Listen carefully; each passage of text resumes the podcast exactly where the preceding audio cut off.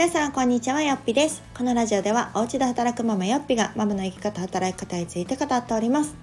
えー、今回は小児息子の感動話をちょっと お話ししようと思います。えー、時折ねお話しさせていただく我が家の育児事情というか子育て事情なんですけれども我が家は今上がね2年生の男の子と下が3歳の女の子がおります。でもう全然ね性格も違うというか、えー、上の子はねこう親の私が言うのもなんですけれどもどちらかというとすごくこう優しくてでこう繊細な部分もあってっていうあの私とは全然違うなって思うようなあの性格をしてます。どちらかというと夫に似てるなっていうのをすごく感じるんですけれども、まあ、このラジオでも時折ねあの小学校に入ってからの変化だったりとかあと1年ぐらい前はですねあの学童をね急に辞めたいって言って行かなくなった。時からちょっと HSP の話をしてたりとか HSC か、うん、の話をしてたりした時期もあったんですけれどもそういえば最近してなかったなっていうところと、えー、先日ですねちょっとこう驚くことがあったのでなんかお話をしようかなと思いました。えー、息子はですね、あのー、普段家にいてても結構こう優しいお兄ちゃんをしてくれてるななんて思うんですね。で学校も今すごく今はっていうか結構小学校が合ってるのかななんか楽しいみたいで。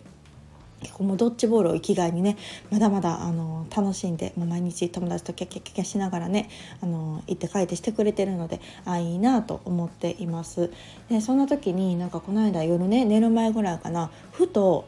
なんか「ママ」って来て「俺この家に生まれてすごい良かった」っていきなりねなんか泣きそうな顔しながら言いに来たんです。でちょっとびっくりするじゃないですか。なんか2年生8歳の子が急にそんなん言い出して「えー」みたいな。そうなありがとう。どうした？みたいな。なんか逆に私心配になってしまって何かあった？みたいなこと言うとなんかうちねあの結構息子が小さい時から旅行によく行ってるんですね。で毎年沖縄に行ってたりとかあとは実家のね父母と一緒にハワイに行ったりとか北海道行ったりとかなんかいろんなところに旅行行くのが好きなんですけどその度にこのフォトブックを作ってるんです。でそのフォトブックをね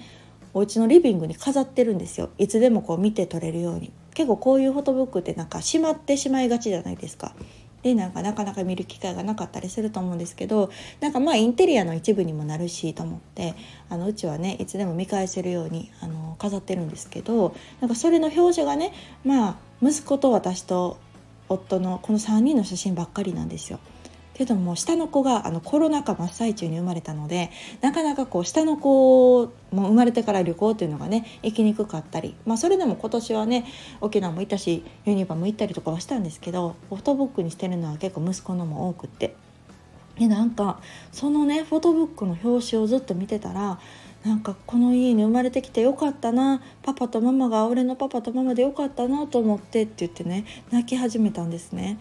なんか私にはあんまりない感情というか こんなん言ったらねあれですけど8歳の時にそんなん思うみたいな。またそれをわざわざ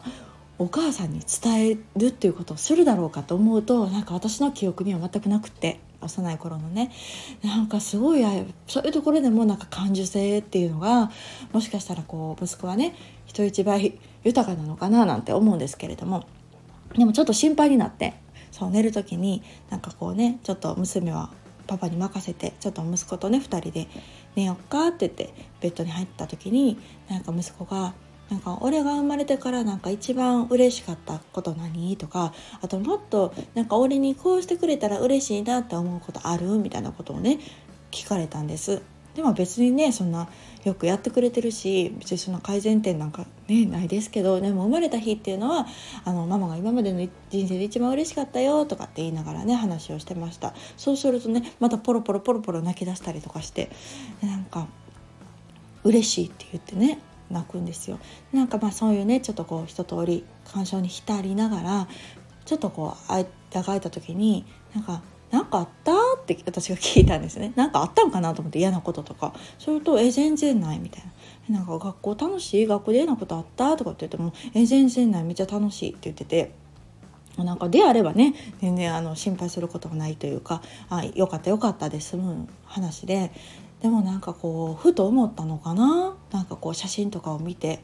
でなんか小さい時の多分自分がまあね、表紙にフォトブックの表紙にするぐらいですから、まあ、ちょっとニコニコみんながしてる写真なわけですよ。っていう時になんかちょっとこう愛されてるって感じてくれたのかなであれば嬉しいなっていうようななんかすごく私もねこうグッときた出来事でありました。でなんか結構うちはねなんか別にこう特別なことをしてるつもりもなくってで私自身ちょっとこうドライなところもあったりすると思うんですね。どちらかというと、まあ、あの子供にはこう自立してほしいって思ってる気持ちもあったりするからそうなので結構任せる部分も多かったりもするしなんかこう、うん、子供たちがしっかりあの育っていけるようにってしてるところもあるので全然なんかこうめちゃくちゃね熱心にとかっていうわけではないと思うんですよ。私は私のことも大事にしてるし。そう自分のねあの人生っていうのも考えてること部分もあるからねあの100%子供中心でみたいな感じにできてるかどうかわからない。けれどもでも一つちょっとこう大事にしていることはあってそれは結構ねあの抱っこすることなんですよ。そう抱っこ。小さい時はね当たり前にしてると思うしうちもいまだに下3歳はあの抱っこ抱っこって言って抱っこすることもあります。で外歩く時はね割とシャンシャンシャンって一人で歩いていくからなんかそういう歩くのが面倒くさいっていう抱っこじゃなくってなんかこうギュッとするっていう意味ですね。の抱っこっていうのは上の子もいまだにあの続けています。でまあ重たいから 上はね。重たいからそのね下の子みたいにずっと抱っこするっていうのは無理なんだけどでもこうソファーに座りながらギュッとしたりとまたはこう何ともない時とかになんかこう私が立ってる状態でねハグする抱っこするっていうことは割と多い方だと思ってるし私が意識的にやっていることでもあります。なのでうちの子たちはすごくね抱っこが大好き。で何て言うのかななんかこう私も感じることなんですけど物理的にくっついているってすごく安心しませんか？なんか子供が小さい時とか特になんか赤ちゃんでね全然喋れないんだけどでもなんかその赤ちゃんをギュッと抱っこしてるだけでなんか自分も安心したりとか赤ちゃんも多分こうお母さんに抱っこされてると思ってすやすや寝たりとかね泣くの落ち着いたりとかするっていう経験皆さんあると思うんですけどなんかそれって赤ちゃんの時だけじゃないなっていうのを感じるんですね。でこう子供がねだんだん大きくなっていって気づいたらあなんか抱っこというかハグをしていないようになったなみたいななんか昔はあんなにも抱っこしてたのにだんだんそういえば最近ハグしてないなっていう時ってなんかあるんじゃないかなと思うんですね特に年齢が上がっていくと。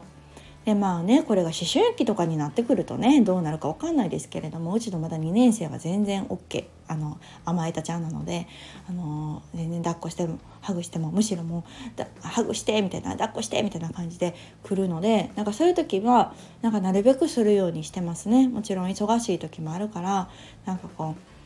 うもうとかって言うんじゃなくてそう後でって言うとなんかそれはその時はねちょっとこう手を止めてでも向こうから子供たちから言う時はなんかハグをしたりとかどうしてもできない時っていうのはちょっと後でって言ったら必ず後でするようにみたいなところも意識したりしています。なんかこういうなんか抱っこの効果っていうのは私はねあの誰に言われたわけでもないけどあの根拠があるわけでもないんですけどでも私はなんかちょっと信じてる部分があるんですよね。なのであのそういう小さい時の歩くのがしんどい代わりの抱っこだけじゃなくってなんかこう何ともない時でもいいと思うんですよ。結構私は毎日してる気がします。ふとした時にギュッとしてなんかなんかそれをねちょっとでもするだけでなんか全然その子どもの精神安定が違うような気がするんですよね。もちろん子どもの性格とかもあると思うんだけどその繊細気味な子とかこう、うん、なんだろうな不安になりやすい子とかっていうのは特に効果がある気が、うん、しています。なのでだんだんね特に男の子とかっていうのは触れる機会がなくなってきたり小学生になるとねふとこう外で一緒にいてつなぐのが恥ずかしくなる時期が来たりとかすると思うんですけどまあお家の中なのでねそこはこう子供も別にこう本当に嫌じゃなければなんか拒否をすることもないかなと思うし言っても多分ねこの先2年3年でそういう習慣もなくなるかもしれないし子供が嫌がる時期が来るかもしれないからこそなんか実はこう思いっきりね牛できる期間って少なかったりするんじゃないかなと思うのでなんかこうまだまだ小学生低学年ぐらいのうちは全然できると思ってます。うん、なのでなんか私自身もちょっとね意識をして子どもたちには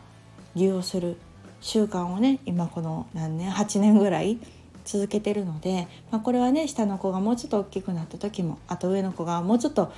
許せる時期がねもうもうやってなる時期が来るまでは続けていこうかなと思っている私個人的に効果があるんじゃないかなと思っている、えー、抱っこ習慣でございました。ねなんかふとこう子供に